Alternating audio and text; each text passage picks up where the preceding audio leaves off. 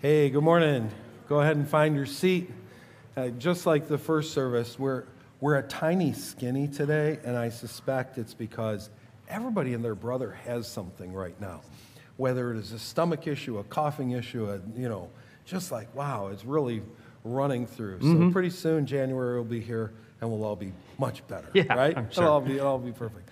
Today's uh, special for a couple of reasons. One, uh, for the first time in a long time, Nate's home. So Right. my youngest son is back, and all the all the way from Abilene, Texas, enjoying enjoying a month here. He's now working a remote job, so he's able to be wherever. So he decided to come back, and and in part he's here because the high school where Shelley works is putting on Elf the musical. And um, Nate is the biggest Elf fan in the history of the world. And so, Shelley, go At the beginning of this whole Christmas season, he put an over under of 10 and a half viewings. I said over. Nate, what are you currently at? Are you already over? Far. Let's go. He's over 10 and a half. Wow. Guy loves Elf. so, so that, that was his Christmas present. So this afternoon, or birthday present. So this afternoon, we're going to be heading off and, Yeah. and watching some Elf the musical, which will be fun. But it is the most wonderful time of the year. Three great birthdays. Of course, Jesus, number one. Number two, we are just days away from Emmett's first birthday, Mm-hmm. which is crazy. And you're getting a little older this month, too. forget So, about that one, though. What, two days from now? So congratulations. Yes, I stopped keeping track. Rolling along. It's kind of fun. Doing Yeah. anything exciting for your birthday? No, but Emmett, um, on Saturday, so his birthday's next Monday, but uh, you guys have heard me, like, over the last year, not, I wouldn't say complain, uh, but my, my stance on one year old birthday parties, I think, has been made pretty clear. And uh, after a year of not fighting, we did not fight about this, but a year of me saying that I was going to put my foot, draw a line in the sand and put my foot down and say, no one year old birthday party. Saturday, we're having a one year old birthday party. So. So uh, yeah, I, I always tuck my tail when because Riley rules the house. She's she's scary.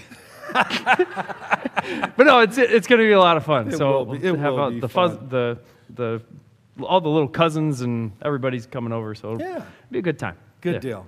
Your weekend update hi- highlighted a few things. High school has got a cookie decoration party coming up here, which would be a kind of a blast. Yeah, this is going to be awesome. So it's going to be hosted at the Klusni's from 1 to 4 on Saturday. And the, the great thing about that is they're, they're already in creation mode. I was looking at uh, Brittany's Instagram yesterday, and they do a lot of freeze drying. So they'll take candies and freeze dry them, and they become new things. I mean, freeze dried Skittles are crazy. they are insane. They Taste like a Skittle, nothing like a Skittle. yeah, It's nuts. Yeah, and if you freeze dry certain things, like they, they come out differently. So if you Jolly Rancher too. Jolly Rancher. Jolly ends up, like, Ranchers. yep. My favorite though, last year they made some freeze dried Haribo uh, sour sour gummy bears, and they expand like you wouldn't believe. I mean, that just I think that proves how much sugar's in them. But uh, yeah, they blow up. So they're really really cool. They were doing some of that yesterday. Um, in preparation for all of us to come over and, and house all those. So they're going to have to make more and more and more. But uh, no, Saturday, cookie creation. It's going to be really cool. The kids are going to get to make the cookies and then bring them home, whatever whichever actually make it home. But, um, but yeah, so that's this Saturday. And so we're going to be on our normal schedule all the way up until uh, Christmas Eve. So we'll take Christmas Eve off from Revive and the following, Sun- excuse me, following Sunday as well. And then the Wednesday after uh, Christmas, we're going to take off of Refuge and the following Wednesday after that as well. So those two weeks, we're going to have a little Christmas break. And for Christmas Eve, uh, we're just going with normal service times because it's on a Sunday. So 9 and wild. 10:30 will come together uh, to celebrate the birth of our Savior. We have so many things we can be reading right now. In fact, my reading, Bible reading right now, I'm going through the one-year Bible just like I always do, and I'm doing an Advent reading right now. And then on top of that, we've been going through Proverbs. So as a church, we've been reading through Proverbs. This is our third time through and we read the chapter of Proverbs that correlates with the date. Today's the 10th, and so here on this Sunday morning, we're going to go ahead and read this together. You read the first page, I'll read the next. Can I share something embarrassing that I didn't share in first service? Go ahead. So, being that this is the third time through, uh, I've noticed that uh, there are two spots in my, because my Bible next to my bed, and uh, there are two spots throughout Proverbs where I must have been doing something while reading that uh, has marked these pages. So, literally, on the, the page of my Bible that has Proverbs 9 and 10 on it, uh, there's, there's some orange markings on the, on the page. Ah, Cheetos. I'm going to guess I was eating some Cheetos the last time that I read this. So, I, uh, Interesting. uh, All yeah. right. That's Got to figure out how to clean the pages of a Bible. your Bible. It's That's insane. interesting. Yeah. So anyway, um, the Proverbs of Solomon. A wise child brings joy to a father. A foolish child brings grief to a mother. And let me just say, it says the Proverbs of Solomon. So I, I, this time through, I'm um, on the listening. I'm doing one that is attached with some teaching from the people at the Bible Project, and they commented that in this section, I think it's from chapter 10 to chapter 22, there are 373, I think it is, proverbs in here, and numerically, Solomon's name in Hebrew is the same number, 373. So very, very creatively that's brought cool. those two together. But anyway, just kind of a, a fun little fact. Tainted wealth has no lasting value, but right living can save your life. The Oops, Lord, you're reading okay. it all. Go ahead. It's all good. So used to alternating. The Lord will not let the godly go hungry, but he refuses to satisfy the craving of the wicked. Lazy people are soon poor, while hard workers get rich. A wise youth harvests in the summer, but one who sleeps during harvest is a disgrace. The godly are showered with blessings, and the words of the wicked conceal violent intentions. we have happy memories of the godly, but the names of the wicked, rot, wicked person rots away. The wise are glad to be instructed, but babbling fools fall flat on their faces. People with integrity walk safely, but those who follow crooked paths will be exposed. People who wink at wrong cause trouble, but a bold reproof promotes peace. The words of the godly are a life giving fountain. The words of the wicked conceal violent intentions. Hatred stirs up quarrels, but love's make, love makes up for all offenses. Wise words come from the lips of people with understanding, but those lacking sense will be beaten with a rod. Wise people treasure knowledge. Whoop, I did it again. So used to alternating. Go, go.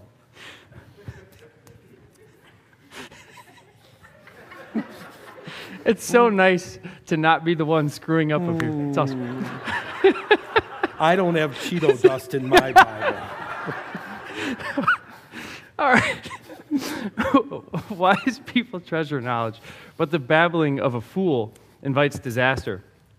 The wealth of the rich is their fortress, the poverty of the poor is their destruction. The earnings of the godly enhance their lives, but evil people squander their money on sin. People who accept discipline are on the pathway to life, but those who ignore correction will go astray. Hiding hatred makes you a liar, slandering others makes you a fool. Too much talk leads to sin. Be sensible and keep your mouth shut. The words of the godly are like sterling silver. The heart of a fool is worthless. The words of the godly encourage many, but fools are destroyed by their lack of common sense. The blessings of the Lord make a person rich, and he adds no sorrow with it. Doing wrong is fun for a fool, but living wisely brings pleasure to the sensible. The fear of the wicked will be fulfilled, but the hopes of the godly will be granted. When the storms of life come, the wicked are whirled away, but the godly have a lasting foundation. Lazy people irritate their employers, like vinegar to the teeth mm. or smoke in the eyes. Fear of the Lord lengthens one's life, but the years of the wicked are cut short. The hope of the godly result in happiness, but the expectations of the wicked come to nothing. The way of the Lord is a stronghold to those with integrity, but it destroys the wicked. And the godly will never be disturbed, but the wicked will be removed from the land. I, love verse 26, and, Solomon does a great job with this. Sometimes his pic- pictures are so vivid you can, you can feel them, hmm. right? Vinegar potato chips. Uh, they just leave my t- teeth raw. My tongue doesn't feel right. Smoke in the eyes. It's just vivid, just vivid. The mouth of the godly person gives wise advice, but the tongue that deceives will be cut off. The lips of the godly speak helpful words, but the mouth of the wicked speaks perverse words. Father God, we're walking into this season of, of Advent, a time of preparation of our hearts for the coming of the Savior. So much of it involves repentance, it involves examining our lives to make straight the path for the Lord in our own life. And these words can help us to see places that we've wandered away from wisdom, places that we might be living foolishly. As our hearts are exposed to your word, as we have areas of our life exposed that are wrong and sinful, give us a soft heart to repent and to come back home. In Jesus' name, amen. Let's stand and sing together.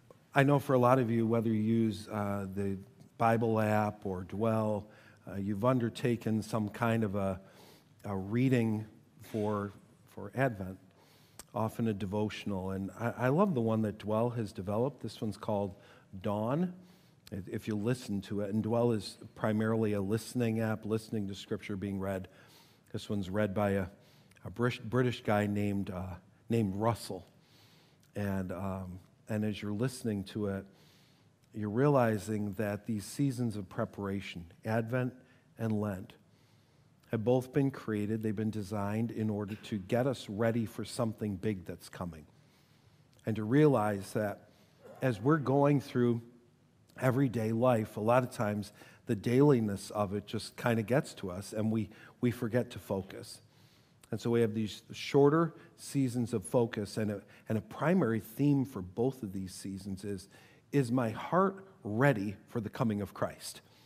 Uh, is, there, is there sin that I'm cherishing more than the gift of Jesus himself?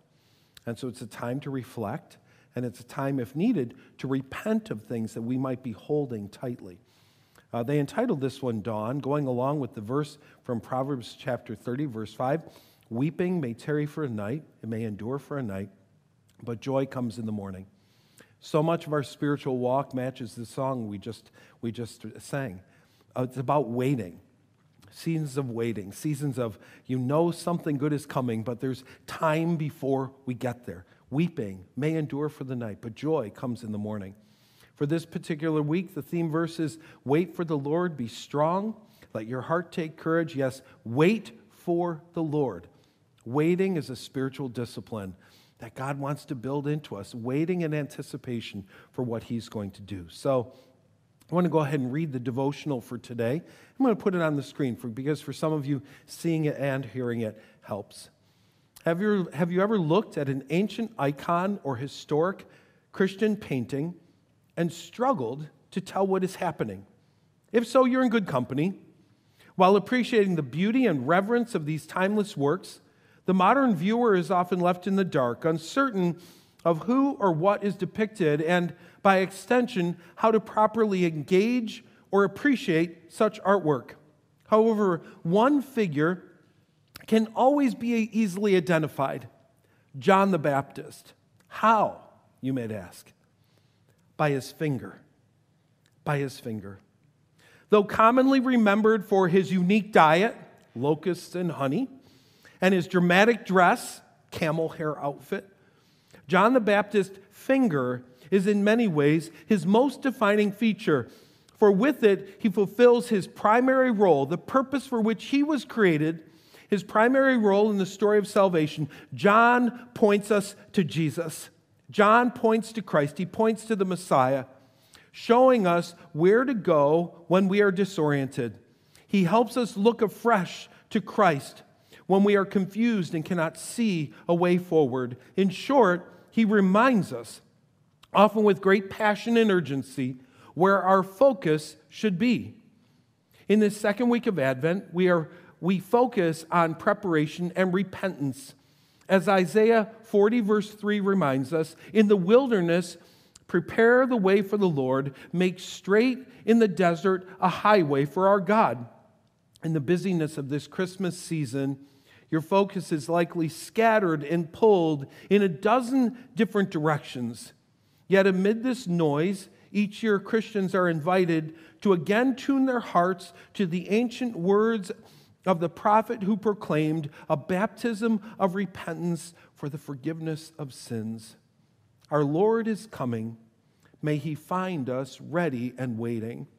And then within that devotional, they often uh, offer for us a, a prayer for the week. And this prayer is Merciful God, who sent your messengers, the prophets, to preach repentance and prepare the way for our, a way of our salvation. Give us grace to heed their warning and forsake our sins, that we may greet with joy the coming of Jesus Christ, our Redeemer, who lives and reigns with you and the Holy Spirit, one true God, now and forever. Amen. So let's take that spirit of, of repentance and reflection, looking at those areas that the, the road of our heart needs to be made straight. Let's take those uh, reflections now to communion. We have tables prepared for you up at the sides as well as in the back.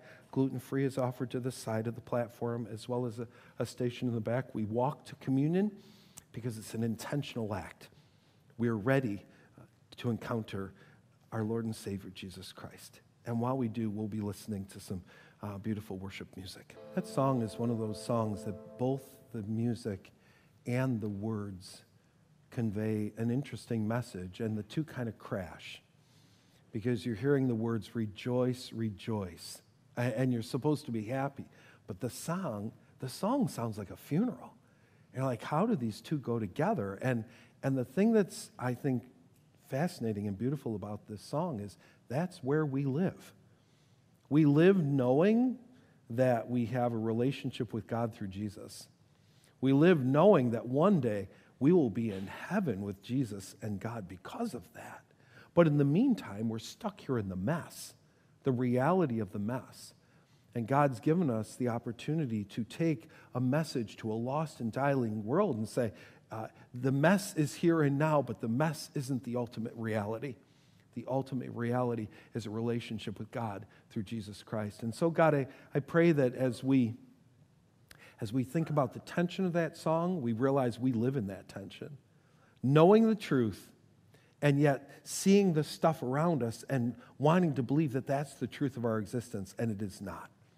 I'm thankful that you rescued us through Jesus, that you brought us safely home to yourself through your Son, and that one day we will live and reign with you forever and ever. Oh, we look forward to that day.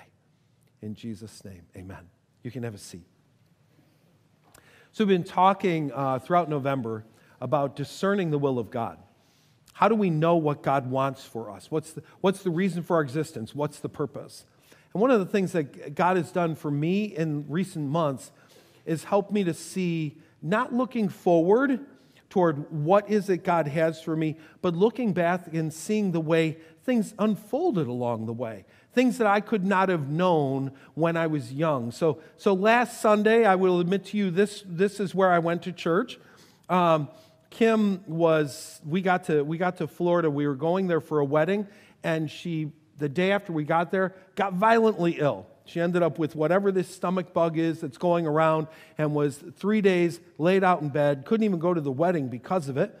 And so I spent a lot of time walking this beach, walking along St. Pete Beach. And just uh, that, this particular morning, Sunday morning, I woke up. It was hazy. You couldn't see very far. The water was a lot like walking in Lake Michigan in July. It was warm enough that a kid in the, you know, from Chicago is more than willing to go ahead and, and walk in and, and get wet and have some fun.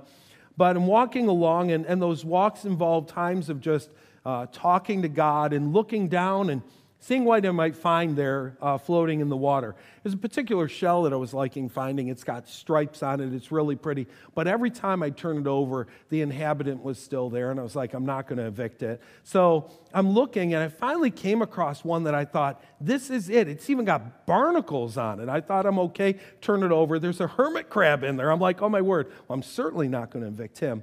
And I was having fun finding sand dollars. And all the time while we were living there, I never found sand dollars that were no longer living that were in great shape. And it turned out uh, I was able to find quite a few of them. It was a fun time just wandering, praying, and seeing what God had created. Having said that, we were there for a wedding there for the wedding of, of our nephew.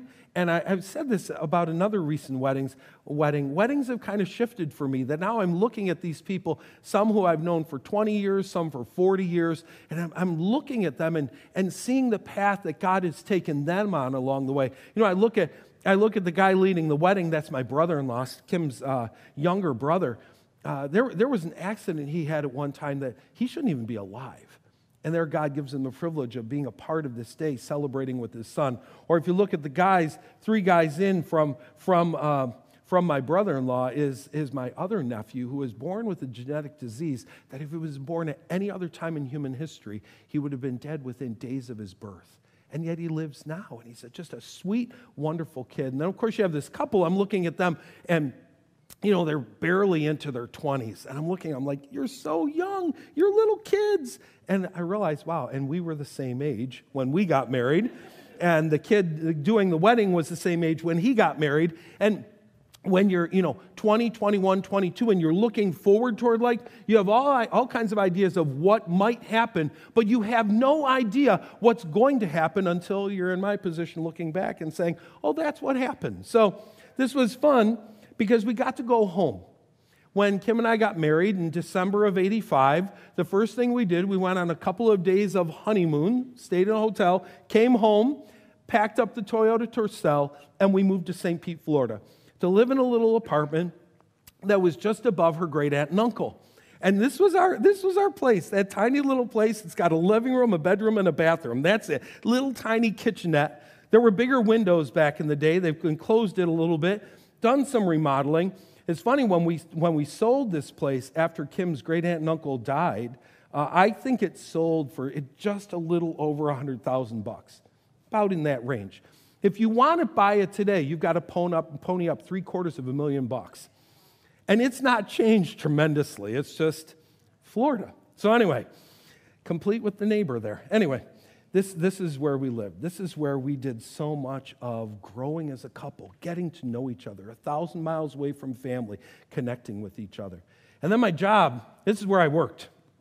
That white part of the building is where the youth center was on the second floor all kinds of fun with junior hires and high schoolers there in Florida. This is a, this is a view from, from the youth center, so you can see out looking at the church building. Kind of a funny thing about Florida churches and California churches no foyer, no hallways. You just went directly outside. It's always sunny and always nice. So uh, that was church for us. But I love this spot in particular. This is the, right at the end of this breezeway, between those parking bumpers. That is where I did the majority of ministering with kids. Very often, group would be done, and this is where we would stand, sometimes anywhere from, from a half hour to two and a half hours, just talking about their life. I mean, for me, it's crazy that this little piece of parking lot right here is sacred ground. So much transformation took place in conversations with these kids. I could never have known standing there what my life would look like today. I had ideas, I had thoughts. I thought maybe, I, I, tried to find an early picture of us. This was the only one I could come up with. This is graduation day from Cedarville. 22 year old kids looking forward, saying, God, we know you've got something for us. Probably kids, we're not sure. Probably grandkids, we're not sure. Probably ministry, we're not sure. But we're open to whatever you desire. Just take us, use us, whatever you want. And so that's where, we've, that's where we've been over this past month, talking about how do you know what God wants? How do you discern the will of God? Here's what we know for sure. Bible says he created, uh, God created every one of us to do good works that he prepared in advance for us to do. Ephesians 2:10 says there's a reason God has you existing here now. He actually has a reason. He has good works he prepared in advance for you to do. Uh, he says all the days ordained for me were written in your book before one of them came to be. God created every person in this room on purpose for a purpose. There are no accidents, there are no mistakes, there are no surprises. I don't know if you remember, I can't remember what the name of the game was, but there used to be this little computer game back when computers were incredibly primitive, and you were at a theme park and you're building the theme park at the roller coaster tycoon i think or something like that and you're building this thing and the place would get populated with people and if you wanted to evict people from, from the theme park you could pick them up with a little hook and just take them and drop them out. God, god doesn't look down and go how'd he get there? I had no intent. Boop get up. Every person on earth god intended for you to be here. Now he created you on purpose for a purpose and so we find ourselves maybe at younger stages of our lives going, I hear that. So what's the reason? And as life continues and progresses, we're like, okay, if I'm here on purpose, for a purpose, what's the purpose? What do you want me to fulfill? So we talked a lot about how we can understand that from a biblical perspective. And what I'd like to do now, over the next few weeks, is look at some real life discernment stories. Because the story of Christmas is full of real life discernment stories.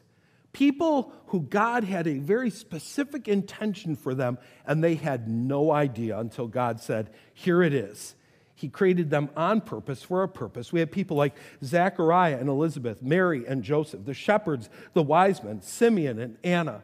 And while we're not going to look at every one of them, we're going to look at a few of these people and see as they were on their own road of discernment, as they were trying to figure out what's the purpose for which you have me here on purpose, we're going to see the way that unfolded for them.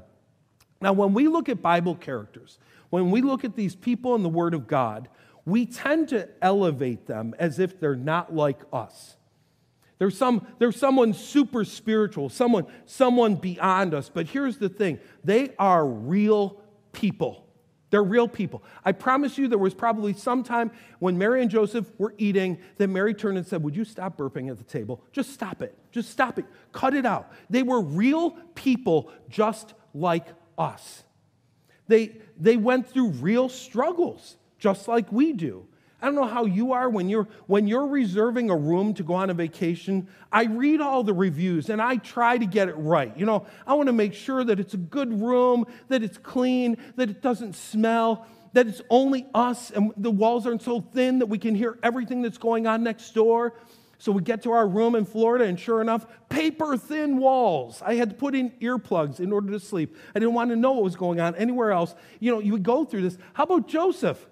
How did his reservations work out? Sorry, no room at the end. What do you mean? I went on hotels.com. You got to be kidding me. What, what's happening here? They go through real struggles just like we do. They also share our doubts. They have real doubts. Zechariah receives this word from the angel, and he's got real doubts about God and his plan for him. And he says, Well, here's what we're going to do you're going to be silent until the birth of your son, not as punishment, but as a sign that I'm real and what I'm saying is true. They go through real struggles of faith, just like we do.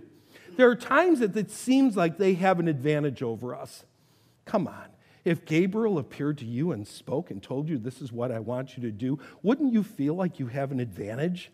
Wouldn't it be great if every morning your room, you didn't even need to set up a, set an alarm. The, the room got glowingly light, and there's Gabriel Hi, just here to tell you what to do today. We think, that, we think they have an advantage over us when, when angels are telling them, This is the plan God has for you. I'll tell you what, in a, in a real way, we have an advantage over them. Those appearances happened rarely, they didn't happen to every person. Every person here has access to the Word of God. Every person here has access to knowing what God desires. Every one of us, they don't have the advantage that we think they do. So, the person I want to zero in on today is Mary. Because let's face it, Mary has got a, she's got a real discernment process going place as she finds out she is going to be unique in human history. She's going to be the only human being to ever have a child conceived of the Holy Spirit. What I want to do as we look at Mary's story today is I want to stick with the Bible. There are a lot of things said about Mary that are not found in the Bible. Things that have been said by, by church leaders and others that, that fit in theological systems, but what matters to us is what the Word of God says. Now, having said that, the next thing I'm going to show you is not listed in the Bible. Okay, this is part of the culture. I just want you to understand that piece. She's likely mid to late teen when all of this happens to her. Why do I say likely? Because if you look at the times, people lived to about 30 to 35 years old. They got married young. It is known during that season that most people got married in their mid to late teens prior to 20 years old. That's not to say that was true of everybody, but that was what was likely. When my parents were married in the 60s, most people got married somewhere between 17 and 21. When I got married, you know, it was now not the post high school generation, it was the post college generation.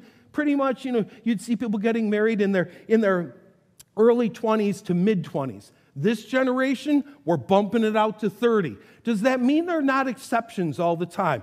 Jared Beaker's wedding, he's a lot younger than, younger than 30. William, the other day, a lot younger than 30. There are exceptions, but those were the patterns of the time. So we think it's likely that she's a teenager. We don't know that for sure, but it is likely. She is human, she's not divine. This is really important for us to understand. The Bible teaches that she is a human, just like us. She was not sinless. She was not sinless. She sinned just like us. Does that mean that we should, that we should look down on her and degrade her? No way. This is a person that's a beautiful example for us and someone, someone that we can adore, you know, but we don't worship her. We don't worship Mary. We don't pray to Mary. It's not what the Bible tells us to do. We see in the Bible that, that she's betrothed to be married. That's a little bit different than engaged. Engaged, you can say, eh, let's not do this, and it's done. If you're betrothed, in order to get out of a betrothal, you had to almost go through a divorce style process in order to end that engagement. And the reason for that was to prove that the virgin was a virgin, was to prove that someone else's child was not developing in the body of the person to whom you were engaged. So the purpose for the betrothal suddenly becomes a little bit confusing when Mary comes and says, Joseph, I got, I've got what you might see to be bad news. I'm pregnant. But here's the good news a human didn't do it. Can you hear those words? Can you hear someone coming to you and saying, I'm pregnant, but a human didn't do it? Now you're thinking not only has this person had sex with somebody else, but they're crazy. They think, they think I'm going to believe this made up story. Can you hear the human side of this story? Can you hear why Joseph might be saying, I think we should break this off? I'm not going to do it in a way that embarrasses you, but I think we should break this off. This is what's happening in the life of Mary as all of this is unfolding. So I just want to look at Scripture and see the way she went about understanding what God's purpose for was for her because she truly was created on purpose for a purpose. Luke chapter 1, we read that angel is sent, the angel Gabriel is sent from God to the city of Galilee, to a city in Galilee named Nazareth, to a virgin who's again betrothed to a man whose name is Joseph. He's from the house of David. And the virgin's name is Mary. And he came to her and said, Greetings, O favored one, the Lord is with you. What a beautiful message to hear from this angel's mouth. And what is she, what is she, how's her, how does her response work? But she was greatly troubled at the saying and tried to discern what sort of greeting this might be. Here you are thinking, if an angel appeared to me, I'd have such clarity. An angel appeared to her and she said, What's going on here? What is this? Is this a dream? Is this, a, is this some bad food I had? Am, am, am I imagining this? Is this really a messenger from God? Or, or, you know, is this an evil messenger? What's, she had to discern just like we do. It says Mary tried to discern. She tried to discern. We all go through this same process. If we're trying to understand the purpose for which we were created on purpose, it involves training in discernment. It involves listening to God and trying to understand what is it that you're unfolding in my life. It says the angel said to her, Don't be afraid. You found favor with God. Behold, you will conceive in your womb. You're going to bear a son, and you shall call his name Jesus. He will be great, and he will be called the Son of the Most High. And the Lord will give to him the throne of his father David, and he will reign over the house of Jacob, and his king and of his kingdom there will be no end beautiful declaration about what's about to happen. She could never have even imagined this. She knew that there would be a Messiah that would come one day. She could never even have imagined this is what it would look like, or the fact that she, as, as, a, as a woman, might be actually involved in this start part of the story of what God was unfolding. What's her response? Mary said to the angel, How can this be since I'm a virgin? What's her response? She asked questions. She asked questions.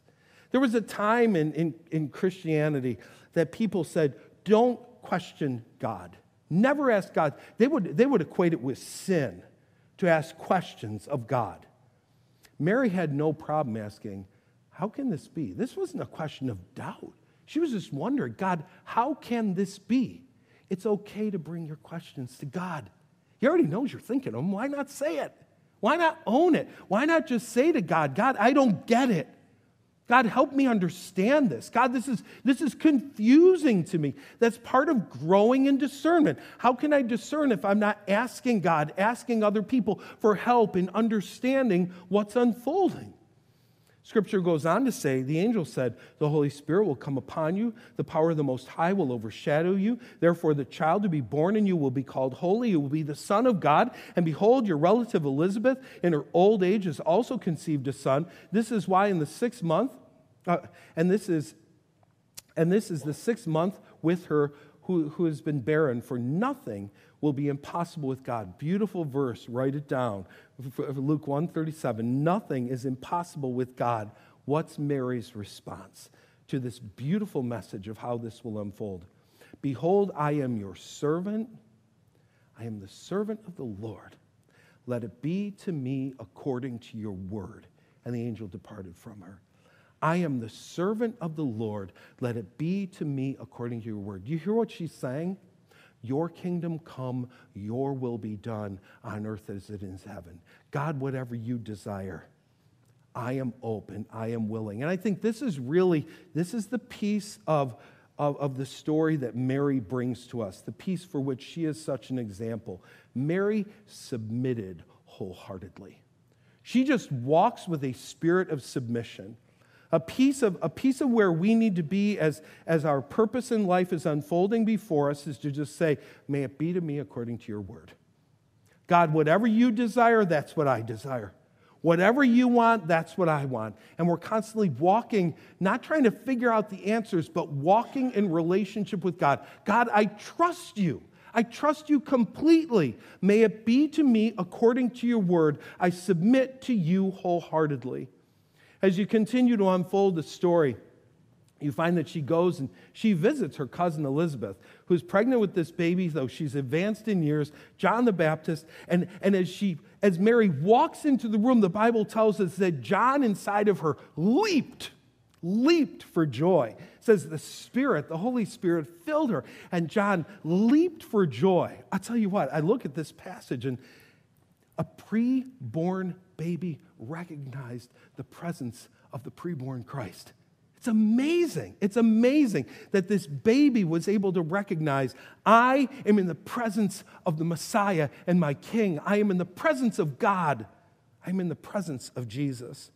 And from this part of the story, what I saw is this Mary received confirmation. So much of what was going on in her story was confusing. And in this simple moment, she hears God saying, This is real. This is real. We can't demand confirmation that the path we're going is the right path. But here's what I love about the way God works when we're walking in relationship with Him. Sometimes, not always, sometimes, He will offer us a note of confirmation. Sometimes he'll just he'll do something as we're taking those steps of faith. Sometimes he'll do something that you just find yourself going, "Okay, I'm going in the right direction."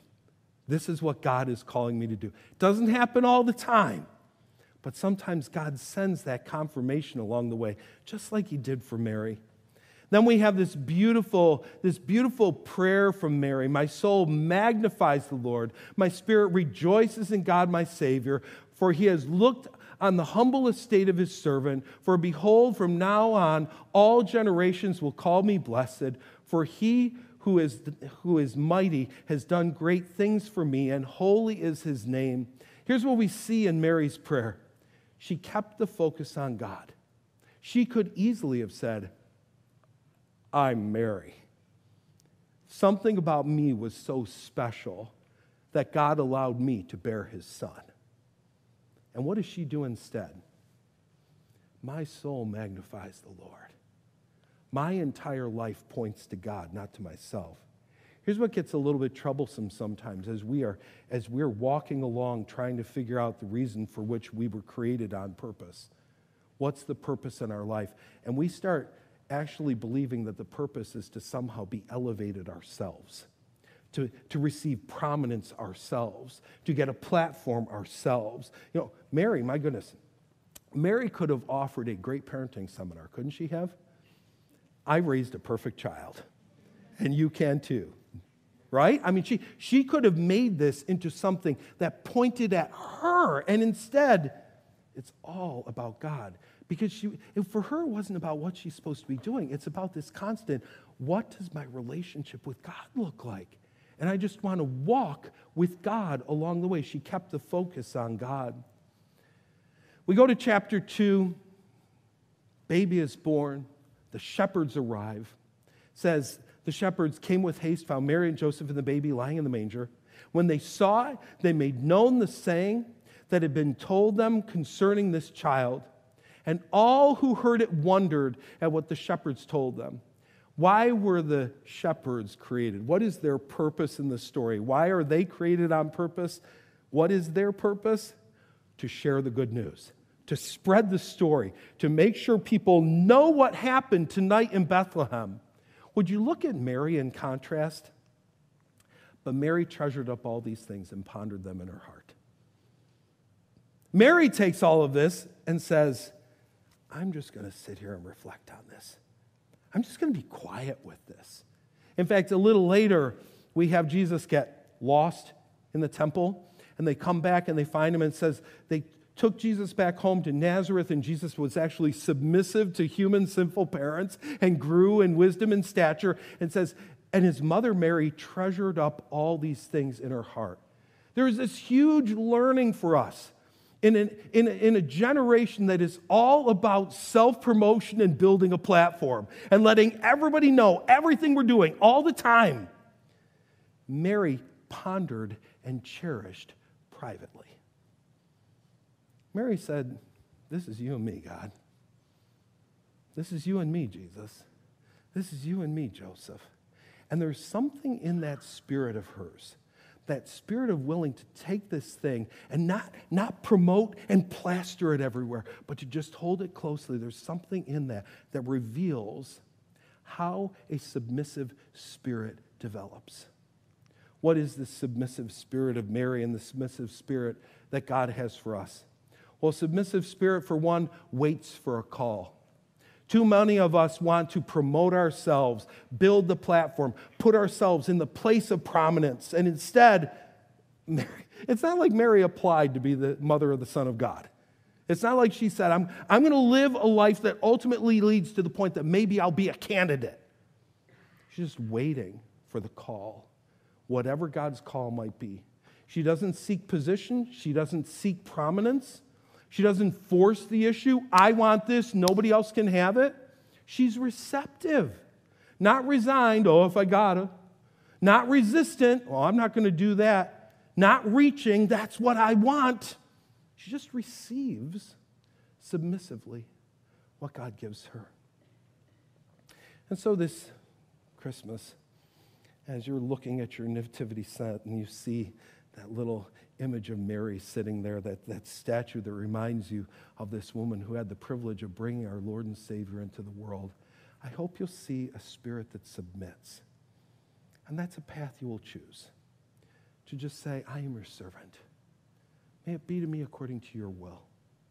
Whatever you desire, God, that's what I desire. Let's stand together. Father God,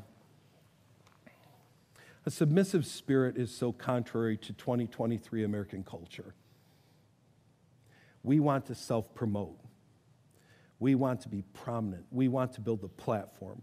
We want to figure out the path ourselves rather than sitting back and waiting, waiting for whatever you might call us to, whatever it might be, knowing that our lives are supposed to be pointing at you. It's not supposed to point at us.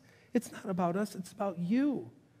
And so I pray that we might look at the life of Mary and the way that she went about being involved in this beautiful story of redemption. And we too would look at that, that model for us and walk in a spirit of humility. God, may it be to me according to your will, whatever you desire. In Jesus' name, amen.